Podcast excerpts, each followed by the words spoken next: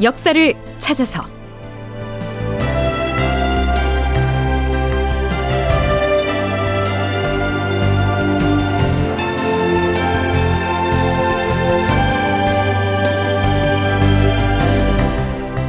제 1218편 전쟁통에 호패법을 서둘러 폐지하다. 극본 이상락 연출 황형선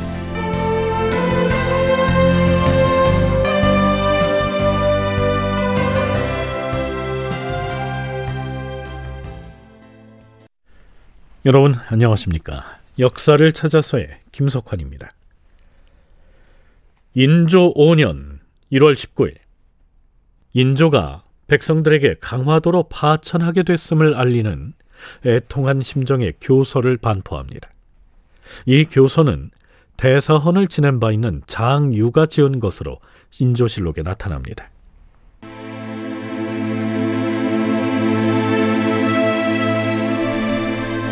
왕은 말하노라.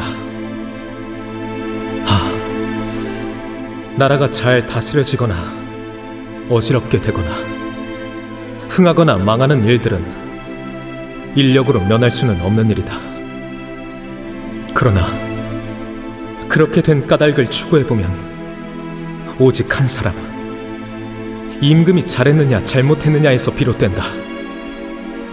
나는 세상 이치를 환히 알 만큼 현명하지도 못하고 사물의 은택이 미칠 만큼 어질지도 못하고 사람을 감동시킬 만큼 신이롭지도 못하고 난리를 제압할 만큼 무예롭지도 못하다.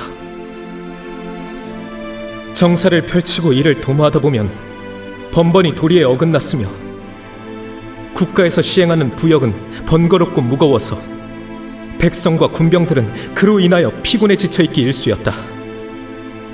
갑자년에는 역심을 품은 자가 반기를 들고 일어나서 종묘사직에 전도되었고 왕위는 위태로운 지경에 빠졌었다.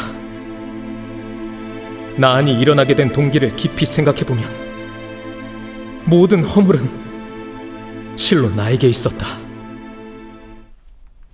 갑자년은 인조 제위 2년째인 1624년인데요. 이때 일어난 비열란은 다름 아닌 이괄의 난이었죠. 하늘에서 괴이한 재변이 달마다 발생하였고 군중들의 비방과 원망이 들끓었으나 나는 알지 못하였으며 드디어 이웃의 오랑캐 나라가 침략을 노리며 틈을 엿보고 있었는데도 나는 깨닫지 못하였다. 결국 오랑캐가 대거 출동하여 갑자기 서쪽 변경을 침범하는 결과를 초래하게 되었다. 무기와 군량은 모조리 적의 소유가 되어버렸고 흉악한 금나라 군병의 내침은 이미 평안도 정조를 지났음에도 저돌적으로 밀려오는 적의 기세를 방어할 수가 없게 되었다. 인조는 정묘 호란을 초래한 것 또한 자신이 임금으로서의 역할을 제대로 수행하지 못한 결과라면서 통절하게 자책을 합니다. 그런 다음 인조는 강화도로의 파천을 언급하죠. 이러한 상황에 직면하여 나는 종묘사직의 대계를 깊이 생각하고 의정부 신료들의 여론 또한 받아들여서 종묘사직의 신주와 자전과 중궁을 받들어 강화도로 피난시키기로 결정하였다. 만일 적의 기세가 점차 핍박해 온다면 국왕인 나도 장차 파천을 하게 될 것이다. 하, 일이 이 지경에 이르렀으니 내가 다시 무슨 말을 하겠는가? 그동안 내가 민심을 저버린 처사는 한두 가지에 그치지 않는다. 즉위하던 초기에 백성들의 고통을 염려하여 그것을 덜어주라는 명령들을 누차에 걸쳐 반포하였는데도 받들어 시행하는 자들이 제대로 처리하지 못하여서 실질적인 혜택이 돌아가지 못했으니 도탄에 빠진 불쌍한 백성들이 어찌 나더러 백성을 기만하였다고 원망하지 않겠는가? 이 외에도 인조는 교서에서 자신의 잘못을 첫째, 둘째 하는 식으로 차례를 붙여가면서 길게 나열하고 있습니다. 연이어 일어났던 옥사도 언급했고요. 모물룡 진영에서 군량을 독촉하는 바람에 세금을 혹독하게 거두어 들임으로써 백성들을 곤궁에 빠지게 했고 국고가 탕갈됐음을 한탄하면서 또한 반성하고 있습니다. 자, 이 중에서 다른 여러 내용은 생략하기로 하고요. 그중 호패법에 관한 내용만 추가로 살펴보면 이렇습니다. 호패법과 관련해서는 본래 도망갔거나 고인이 된 사람들의 결혼을 보충하고 인족의 폐해를 제거하고자 시행한 것이었지 백성들을 괴롭히려 한 것이 아니었다. 그러나 100년 동안이나 폐지되었던 법을 갑자기 시행하여서 허다한 떠돌이 유민들을 강제로 묶어 놓았으며 이를 추진하는 데만 급급하여 인신을 구속하거나 지나치게 혹독하게 강압함으로써 무 사람들의 많은 분노를 샀으니 피해를 입은 어느 누가 과인의 본심을 이해하겠는가? 인족의 폐해라는 말이 나왔는데요. 세금을 거둘 당사자가 죽거나 도망을 쳤을 경우에 그의 이웃이나 친척들이 대신 과세 부담을 하게 만드는 것을 일컫습니다. 그런 폐해를 없애기 위해서 호패법을 도입했는데 맘먹은 대로 안 됐다는 얘기입니다. 인조는 결국 이렇게 결단 내립니다. 호패 제도를 관리하기 위해서 과인이 전국 각처에 파견했던 어사들을 모두 소환할 것이며 호패들은 모두 파기하고 그 내용을 기록하여 책으로 만들어 놓은 문서들을 모두 불살할 것이다. 또한 그동안 호패의 일로 인하여 구류되었거나 수배된 자들도 모두 사면 석방할 것이니라. 네. 어, 흔히들 호패법을 현대의 주민등록법과 비교하지요. 그걸 폐지해 버린단 말은 언뜻 이해가 안 가실 텐데요. 하지만 호패법은 그동안 숱하게 폐지됐다가 다시 시행되기를 반복해 왔었죠. 16세 이상의 모든 남자 장정에게 호패를 발급하여 지참하게 함으로써 신분의 확인과 아울러 모든 남정의 거주지별, 신분별 구성 양태를 파악하고 조세나 부역 그리고 군역을 회피하는 것을 방지하고자 호패법을 시행하였다. 호패법은 태종 때에도 3년간 실시한 바 있었고 세종이 제위한 32년 동안에도 호구의 정확한 파악을 위하여 다섯 차례나 시행이 논의되었지만 실시되지 못하다가 세조 5년에 이르러 10년 동안 강력하게 시행한 바 있었다. 시행 초기에는 대체로 성공하였으나 불과 2, 3년 만에 호패 대상에서 누락되거나 일부러 회피하는 사례가 늘어나서 오히려 농촌을 불안하게 하였다. 나아가 세조 때는 대상 인원 중에 사천으로 위장한 경우가 열에 여덟 혹은 아홉이고 양미는 한둘에 지나지 않을 만큼 역효과를 초래하였다. 또한 호패를 발급하기 위해서 등록을 하면 곧 군역을 지게 되었으므로 많은 양인들이 군역을 지지 않으려고 사천으로 위장하기도 했다. 호패법에 따라서 조세의 의무를 지거나 병역의 의무를 지는 대상에 노비는 제외되고 양인들이 그 적용 대상이었는데요.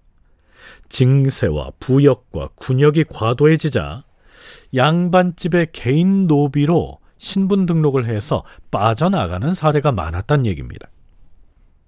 광해군 초기에도 군대에 보낼 장정들을 확보하기 위해서 실시했지만 여러 가지 부작용으로 2년 만에 폐지됐는데요. 인조 반정 이후에 다시 시행을 한 것이죠.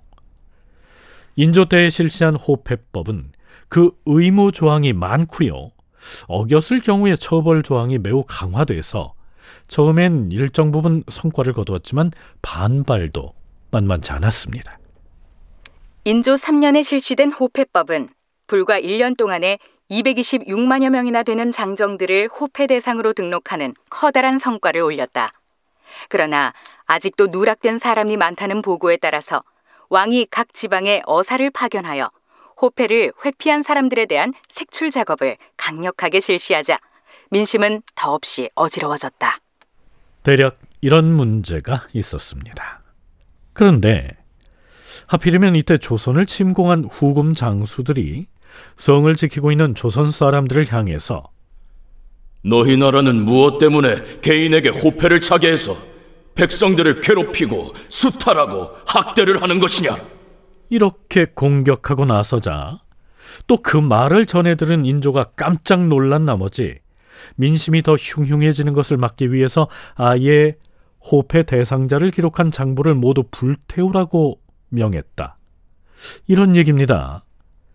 바꿔서 말하면 후금 측에서 당시 조선 백성들의 불만이 무엇인지를 미리 간파를 해서 민심 이반의 회유책으로 이용했던 것이죠.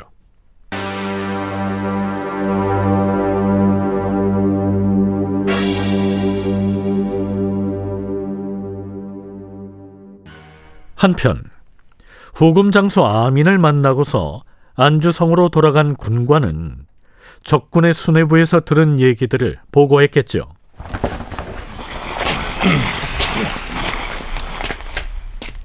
후금군의 추장이 저에게 술을 따라주면서 재차 항복하기를 요구하고 화친할 것을 청했습니다. 이제 앞으로 일어날 일은 우리가 어떻게 답변하느냐에 달려 있습니다. 항복을 하지 않고 화친도 거절하면 어찌하겠다고 하든가. 말로 하기가 망설여지는데 우리 군사를 모두 어육을 만들겠다. 도륙 내고 말겠다. 이런 엄포를 놓았습니다. 어육이란 말을 입에 올리다니 심사숙고해서 답을 해줘야 하는 것 아닐까요? 어차피 승산이 없는 싸움인데. 이때 안주성 안에서 방어 작전을 총지휘하고 있던 사람은 평안 병마 절도사 남이흥이었고요. 그 휘하에 안주 목사 김준도 함께하고 있었죠. 적진에 다녀온 군관의 보고를 받고 나서 장수들이 모두 겁을 먹은 채 의기소침해하고 있을 때 안주 목사 김준이 결연하게 소매를 걷어붙이면서 이렇게 말합니다. 두려워하지 말라! 우리 임금께서 우리에게 관작과 복록을 내려주셨기에 우리가 먹고 살아온 것이 아닌가? 그랬으면 마땅히 힘을 다해서 자기 한 목숨을 내던져야 마땅할 터인데 어찌하여 하루아침에 주눅이 들어서 구차하게 목숨을 부지하려고만 하는 것인가 통역관은 당장 성로에 올라가서 내가 시키는 대로 오랑캐 군을 향해 소리치라 예, 목사나리. 통역관이 성을 에워싸고 있는 후금군을 향해서 이렇게 외칩니다. 금나라 군사들은 들으라! 너희들이 무엇라 한들 우리 조선의 군사들은 싸우는 것과 죽는 것 둘 중 하나를 선택할 것이다. 우리는 항복과 화친이란 말은 알지 못한다. 오직 목숨 바쳐 싸울 뿐이다. 그러자 후금의 장수가 이렇게 맞받아 소리칩니다. 좋다 하루도 말미를 주겠다 내일 아침에 너희들을 모두 도륙낼 테니 그리하라 성 안에 있는 사람들 그 어느 누구도 후금군과 싸워서 이길 것이라고 생각하는 사람은 없었겠죠. 다만 싸우다가 죽되 어떻게 죽느냐 이 문제만 남아 있었던 것이죠.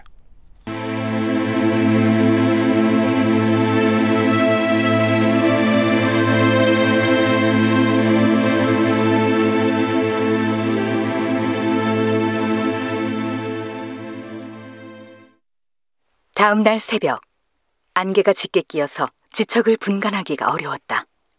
그때 갑자기 성 밖에서 나팔 소리가 요란하게 들려왔다.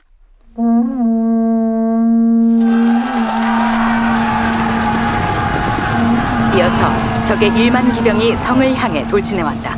그러자 남이흥이 소리쳤다.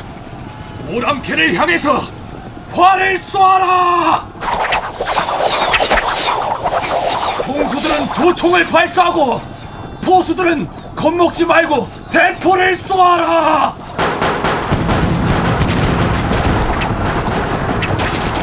그러나 후금의 군사들이 성로 여러 곳에 사다리를 걸치더니 순식간에 성 안으로 넘어 들어와서 육박전을 전개하였다.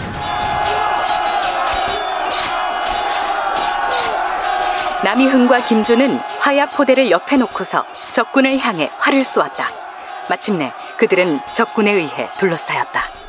병마사 나리 저들의 손에 죽더니 차라리 자폭을 하십시다 김준이 말했다.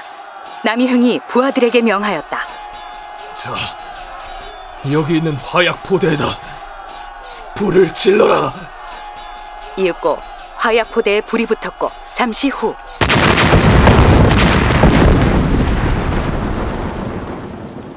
화약이 폭발하면서 지붕이 하늘로 날아가고 평안 병마사 남이흥과 안주 목사 김준 부자를 비롯하여 여러 장수들이 불에 타 죽었다.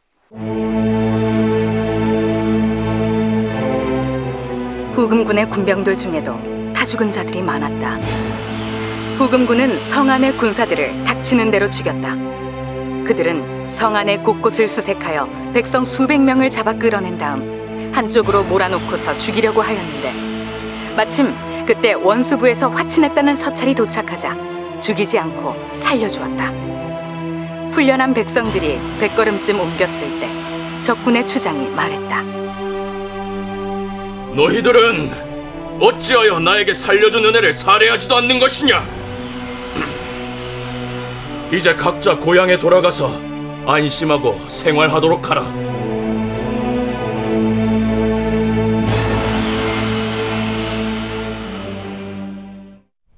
이렇게 해서 안주성도 무너집니다.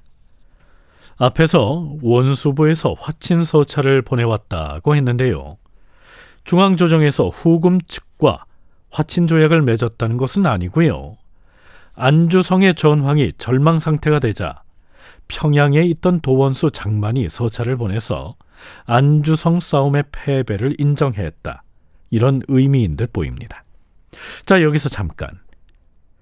평안 병마절도사 남이흥과 안주 목사 김준이 화약포대에 불을 붙여서 스스로 폭사했다고 했는데요. 남이흥은 후금이 쳐들어오기 직전에 화약을 비롯한 무기들을 지원해달라고 요청을 했었지요. 하지만 비변사 대신들로부터 거절을 당했다는 기록이 나옵니다. 서강대 계승범 교수의 얘기 들어보시죠. 안주성 전투에서 남이흥이라는 이제 장수가 자폭을 하는데 나중에 이제 본 거 보면 이괄에 난 그 경험 때문에 화약이라거나 방어 뭐 무기라거나 이거를 증명하는 거를 조선 조정이 승인을 잘 안 해줬다는 거에 나와요. 그러니까 뭐 중앙에 뭐 김유라거나 이런 고관 대작들 장수들이 뭐 전화 어디가 뚫리면 어디서 막습니다. 어디가 뚫리면 안주에서 막아요. 거기가 뚫리면 어디서 막아요. 우리가 임진강에서 막습니다. 뭐 이렇게 작전은 다 짰는데 솔직히 말하면 탁상공론이죠. 무기와 병력을 증강해 달라는 평안병마사 남이흥의 요청은 왜 거절당했을까요? 겉으론 표현은 안 했을지 몰라도 대신들이 이런 우려를 표명했기 때문이 아닐까요? 주상 전하, 그때 이괄이 바로 평안병마사 자리에 있다가 반란을 일으켜 싸웁니다. 만일 평안병마사 남이흥이 막강한 무기와 병력을 손에 쥐게 된다면 이괄처럼 역심을 품을지도 모르옵니다. 다큐멘터리 역사를 찾아서 다음 시간에 계속하겠습니다.